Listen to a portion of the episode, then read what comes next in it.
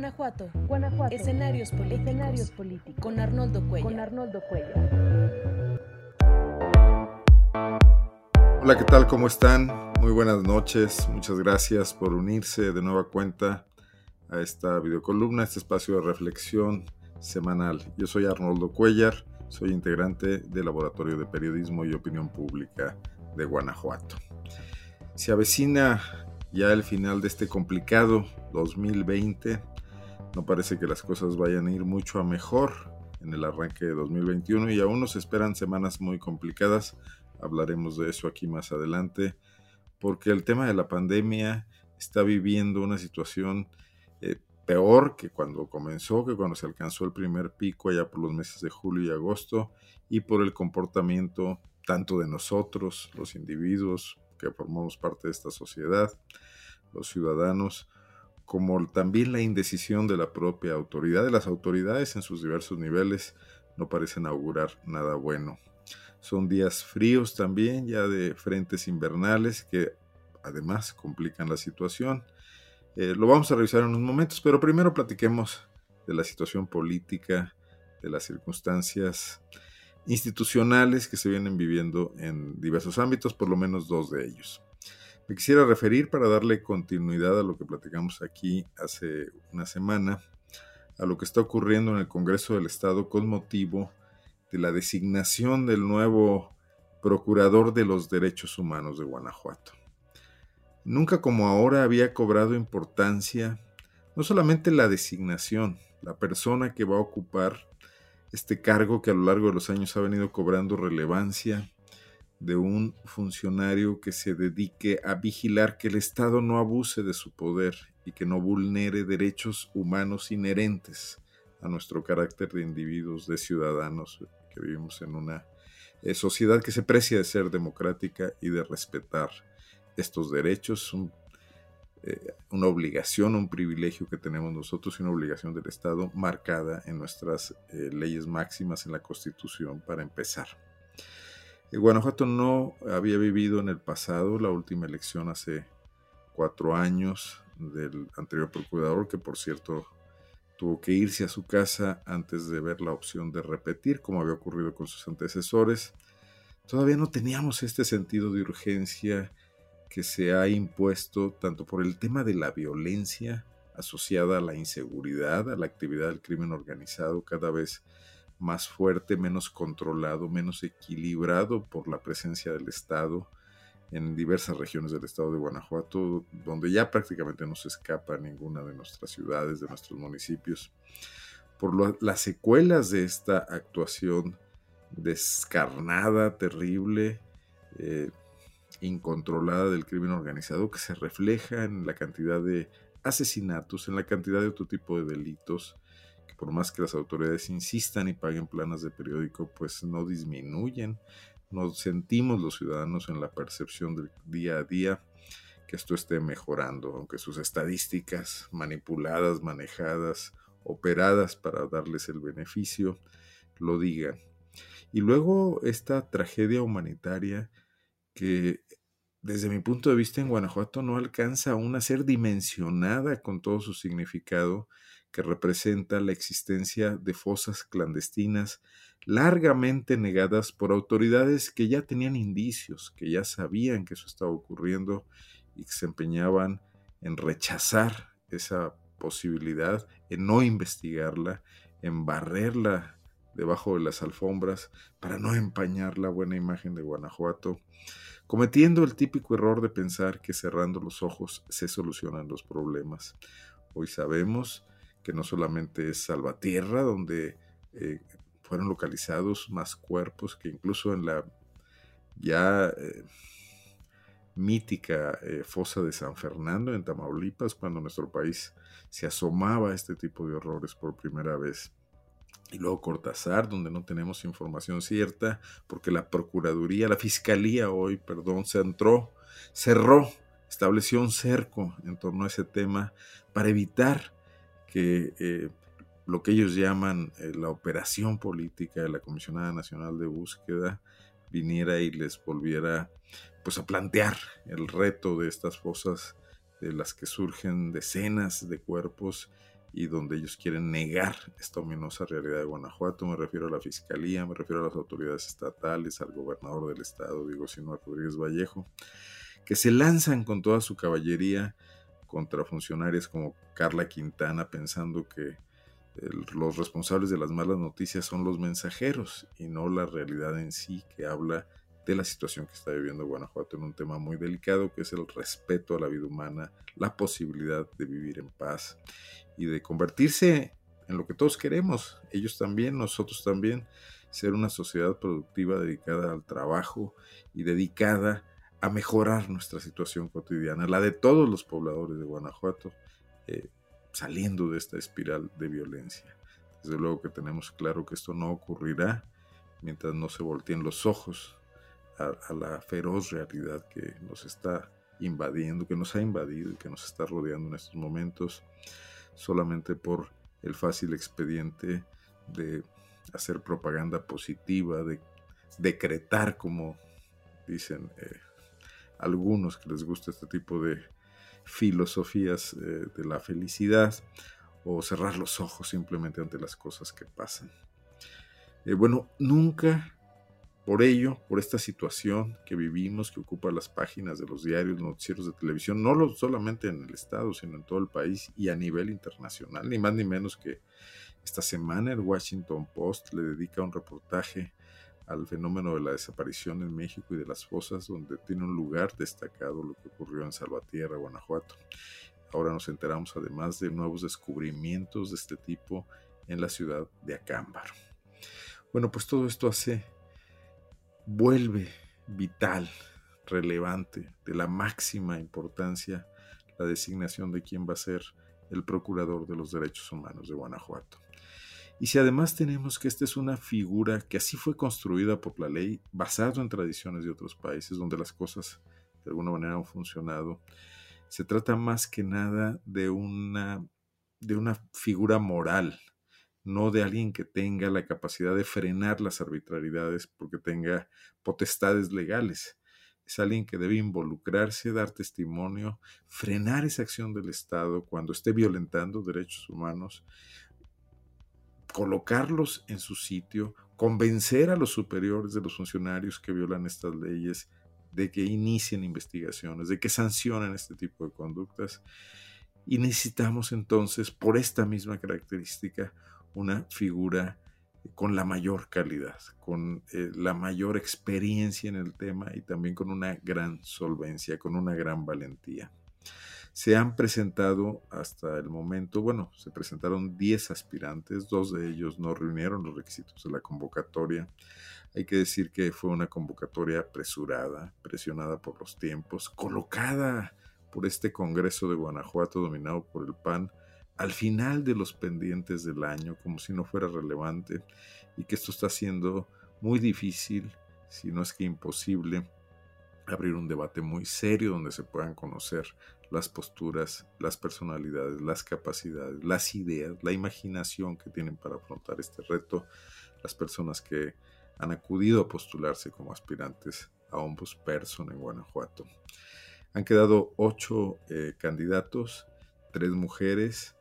eh, algunas de ellas, por lo menos dos, con vasta experiencia en el tema de derechos humanos, muy calificadas. No ha habido en Guanajuato una ombudsperson mujer y puede ser que esta sea la hora, el buen momento para también romper ese monopolio masculino en la Procuraduría de los Derechos Humanos. Otros son personajes que no es la primera vez que acuden, que han, que han tenido experiencia, que la tienen de forma amplia, incluso en el terreno internacional.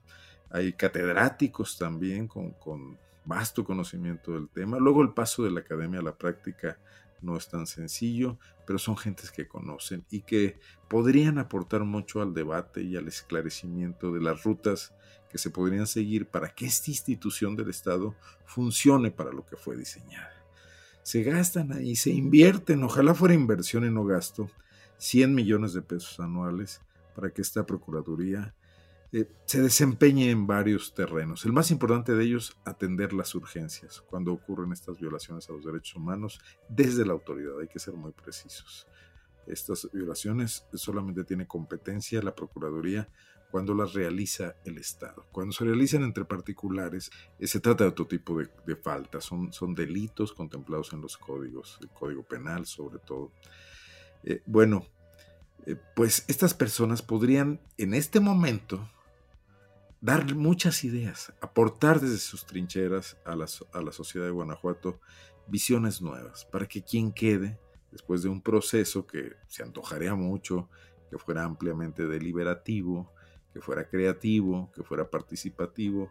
que no se limitara a este proceso tan estricto que han establecido los diputados de escucharlos 10 o 15 minutos a cada uno de ellos en una comisión formada por legisladores que no están del todo formados, que no tienen la capacidad, que no son pares de las personas a las que están analizando, como se vio en algunas de las preguntas que les hicieron a los postulantes el día de ayer en las sesiones de comparecencia, que ya son públicas además. Pueden encontrarse en las páginas del Congreso, en sus redes sociales.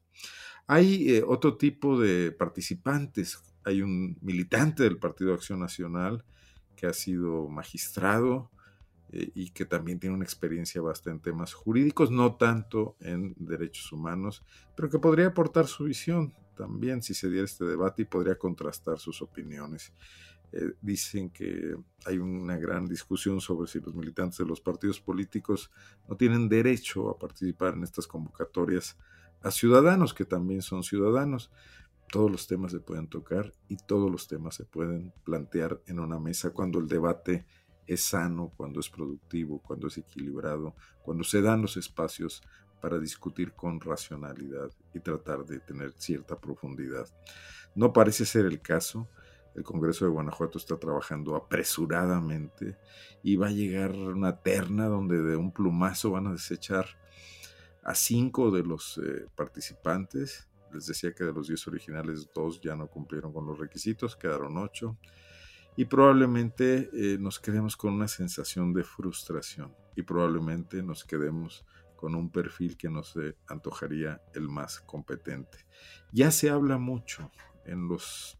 corrillos de la política en el propio Congreso, entre los diputados, de que hay línea, de que ya hay una definición desde el Poder Ejecutivo. Y resulta curioso, porque esta es la primera vez que el Poder Legislativo iba a designar a Procurador de los Derechos Humanos de Guanajuato sin la intervención formal marcada por la ley del Poder Ejecutivo, como ocurrió todavía la última vez hace cuatro años. Pero sabemos que estos diputados del PAN se han convertido totalmente en eh, emuladores de aquella vieja cultura priista que se olvidó de que existía una división de poderes, que concentró todas las decisiones en el jefe del Ejecutivo, en el gobernador, y que simula solamente este equilibrio de poderes marcado por nuestras leyes fundamentales, las que nos constituyeron como república, las que constituyen a cada una de las entidades del país. Entonces parece que ya hay una línea, parece que el personaje en cuestión es el más cercano a la identificación política del gobernador en turno, aunque no parece ser uno de sus eh, seguidores o miembros de su corriente política, pero parece que más vale eh, alguien conocido que alguien por conocer, aunque tenga más competencia. De ocurrir así las cosas, quedaría en la cancha del nuevo ombudsman, y ombudsperson, perdón, para no ser tan eh, sectarios en materia de género. Y bueno, desde luego ustedes adivinan que estoy hablando de Vicente de Jesús Esqueda Méndez, ex magistrado del Tribunal de Justicia Administrativa de Guanajuato, antes Tribunal de lo Contencioso Administrativo y antes destacado militante del PAN y dirigente de ese partido político. De ocurrir esto, que el dedazo del gobierno del Estado, del gobierno de Diego Sinue, a través de los diputados del PAN y de sus aliados, porque hay que recordar que regresamos también a la época de los partidos satélites, como en los 70s y en los 80s del siglo pasado, cómo, cómo da la historia vueltas, cómo se muerde la cola. Y si estos deciden, estos diputados deciden, entre comillas, que Vicente Esqueda Méndez es el eh, aspirante correcto para ocupar la Procuraduría de los Derechos Humanos desde el interés partidista de quien gobierna esta entidad, va a quedar una fuerte carga de responsabilidad en, la nueva Procuraduría de Justicia encabezada por este funcionario, por este abogado competente y solvente en sus capacidades profesionales, no tan conocedor del tema de derechos humanos como se puede apreciar en su propio currículum vitae y sobre todo si se le compara con muchos de sus contrincantes. El PAN habrá decidido que es mejor amarrar las tuercas, no soltarlas, no jugar con la sociedad, no jugar con los expertos y que es mejor jugar en casa. Y la crisis de derechos humanos afuera seguirá, seguirá porque eh, hay una dinámica en la realidad que nadie está contrarrestando, no lo están haciendo las fuerzas del orden, no lo están haciendo los políticos, los alcaldes que muchos de ellos serán relevados el próximo año, que algunos ya se encuentran de plano descansando y sin atender sus obligaciones, tampoco lo van a hacer y probablemente los recién llegados aleguen su desconocimiento y su curva de aprendizaje para no hacerlo. Y la carga pesada sobre una Procuraduría que, con todo y tener un presupuesto respetable, no puede compararse con los miles de millones de pesos que ejercen la Secretaría de Seguridad, las Secretarías de Seguridad Municipales, la Fiscalía General del Estado, eh, quedará muy desprotegido y la fuerza moral muy debilitada, a menos que Esqueda decidiera eh, plantar cara frente a muchas de las eh, carencias, abusos, limitaciones, excesos de las autoridades de seguridad y de Procuración de Justicia de Guanajuato y diera una sorpresa, cosa que hoy se ve remota porque los militantes partidistas saben que tendrán carrera en los partidos políticos siempre y cuando se manejen con disciplina. Y eso es lo peor, la peor noticia que le puede acontecer a la Procuraduría de los Derechos Humanos de Guanajuato. Ya desde la renuncia a debatir con seriedad el impacto que podría tener una política de derechos humanos de la que el Estado carece porque ha sido incapaz de formularla, han sido incapaces los anteriores responsables de esa Procuraduría que se han prestado siempre a la negociación con el poder, destacadamente Gustavo Rodríguez Junquera, el antecesor de Raúl Montero, y Raúl Montero además ha quejado de una gran incompetencia y de un desconocimiento profundo del tema donde únicamente fue un burócrata que gozó de las mieles de un alto cargo, pero que nunca estuvo eh, a la altura de la responsabilidad. Eh, bueno, pues ya nos han evidenciado a dónde conduce ese tipo de actitudes. Y si esto continúa, ahora quizás con un abogado más competente, pero por lo mismo también más hábil para simular situaciones, para hacer como que la Procuraduría funciona y trabaja, pero en realidad hay acuerdos debajo de la mesa, pues eso no va a ayudar mucho y va a seguir este divorcio entre la realidad política del Estado, lo que padecen los ciudadanos de Guanajuato y lo que sus autoridades creen o quieren creer que está ocurriendo, que las cosas van bien, que le van echando ganas, que los asesinatos van a disminuir, que los grupos criminales se van a disolver como por arte de magia, que las inversiones extranjeras van a llegar, que el turismo regresará a Guanajuato, que el coronavirus va a desaparecer. Eso, todo eso no ocurrirá sin trabajo, sin responsabilidad, sin imaginación creativa, sin aplicación razonable de los recursos, muchos recursos que tiene Guanajuato, aún y todo eh, los recortes federales que vendrán y que han llegado, todavía somos un estado con mucha solvencia económica, siempre y cuando los recursos se utilicen con atingencia y no se desperdicien. Bueno, veremos a mediados de este mes, todavía alcanzaremos quizás el siguiente martes a platicar de cómo avanza este proceso, la designación del nuevo eh, ombudsperson o procurador de los derechos humanos de Guanajuato y veremos si hubo espacio para la imaginación o si solo tenemos ya como única herramienta de este gobierno una ortodoxia política muy chata. Y hablando de políticas, el siguiente tema que me gustaría comentarles esta noche es esta formulación de las alianzas políticas que se van prefigurando de cara a las elecciones del próximo año, donde ya a nivel nacional partidos políticos como el PAN, el PRI y el PRD han acordado ir unidos en un porcentaje importante de los distritos del país. Está por verse si Guanajuato entra también en esta gran alianza. No hay por lo menos aún una definición clara, aunque existe la posibilidad según eh, los acuerdos que todavía pueden incluso modificarse. Es difícil que en Guanajuato los panistas acepten ir aliados con el PRI, sobre todo porque no los necesitan para nada y porque les costaría políticamente algunas posiciones, como en el pasado ocurrió con el PRD, como ocurrió con Movimiento Ciudadano, donde se dieron algunas diputaciones que realmente no les han servido de mucho a los panistas para, ni les han agregado un bagaje eh, político o de soluciones o de visiones distintas, porque además ni les hacen caso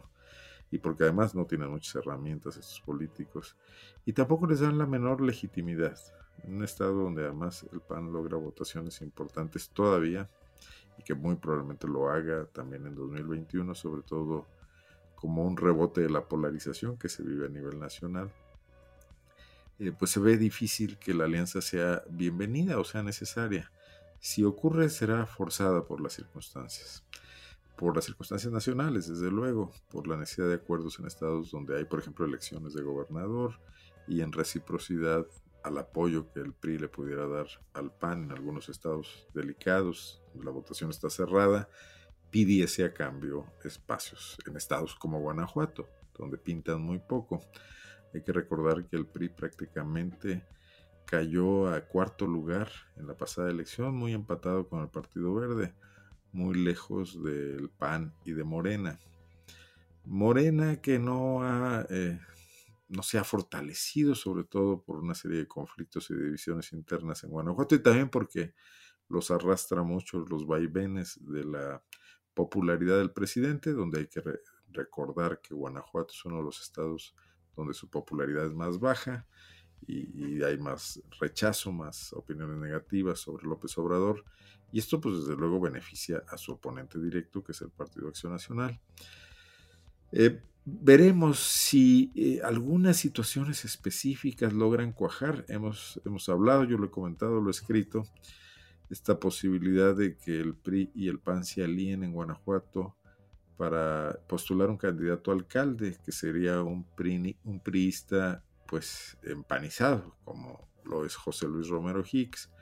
tiene hermanos en el PAN. Uno de ellos ya fue alcalde de Guanajuato, otro fue gobernador, es coordinador parlamentario actualmente y es una fuerza política importante en la capital del estado. El apellido pesa, se dice siempre. Pero además José Luis, con su propio eh, desempeño político, tiene una cercanía también a una aventura política importante en su momento en el PAN, que fue la gubernatura de Vicente Fox Quesada el primer gobernador que ganó una elección por el PAN en Guanajuato. Carlos Medina, el anterior, había sido gobernador interino y que además de ahí pasó a convertirse en candidato y luego en presidente de la República. Hay que traer a la memoria que José Luis Romero fue su secretario de Finanzas, un poderoso y activo secretario de Finanzas, muy escuchado por Vicente Fox, quien luego lo hizo director del Banco de Comercio Exterior. Se esperaba incluso mejores posiciones, pero algún pecado de José Luis Romero eh, que ocurrió cuando decidió competirle a Ramón Martín Huerta por el interinato de un año, quizás le restó esas posibilidades. De cualquier manera, sería una forma muy elegante de desplazar a un funcionario y a un político indeseable, como lo es Alejandro Navarro, que se ha convertido en un verdadero dolor de cabeza para el PAN en la capital, para el gobernador del estado incluso también. Esa podría ser una posibilidad. En algunos otros lugares, quizás en Celaya también,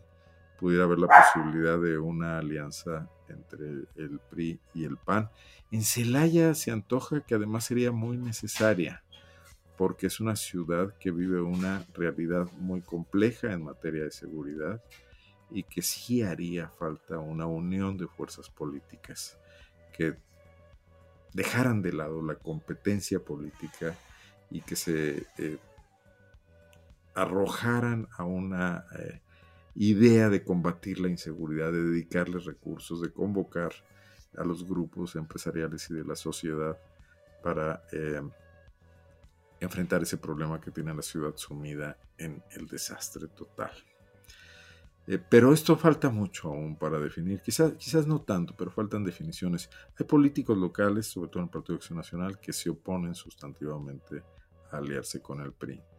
Eh, uno de ellos, Román Cifuentes, también a instancias de quien en realidad es su jefe político, que es Miguel Márquez Márquez. Eh, el gobernador Diego Sinue y sus grupos de asesores parecen más dispuestos a esta posibilidad, sobre todo en ánimo, y esto también mucho porque Sinue tiene esta relación con el resto de sus colegas gobernadores y ven la necesidad de establecer un frente común que logre frenar eh, a Andrés Manuel López Obrador y su partido político en la próxima Cámara. Vamos a ver cómo se comporta esto. Lo que es importante reflexionar es que es una alianza meramente pragmática. Y lo es eh, sobre todo porque para unos es la posibilidad de aumentar su votación y de ganar posturas, posiciones políticas competidas. Pero para otros, como es el PRI en Guanajuato o el PRD, es la única posibilidad de aspirar a puestos públicos, de los que ya están muy alejados porque su voto duro se ha caído por completo. Eh, y, los ha situado en una verdadera, eh, en un escenario de partidos absolutamente marginales. Vamos a continuar hablando sobre esto, veremos cómo se comporta. Yo quiero agradecerles por hoy su atención a este espacio. Nos veremos en una semana más. Soy Arnoldo Cuellar, soy integrante del Laboratorio de Periodismo y Opinión Pública. Muchas gracias y buenas noches. Guanajuato. Guanajuato. Escenarios políticos. Escenarios políticos. Con Arnoldo Cuellar. Con Arnoldo Cuellar.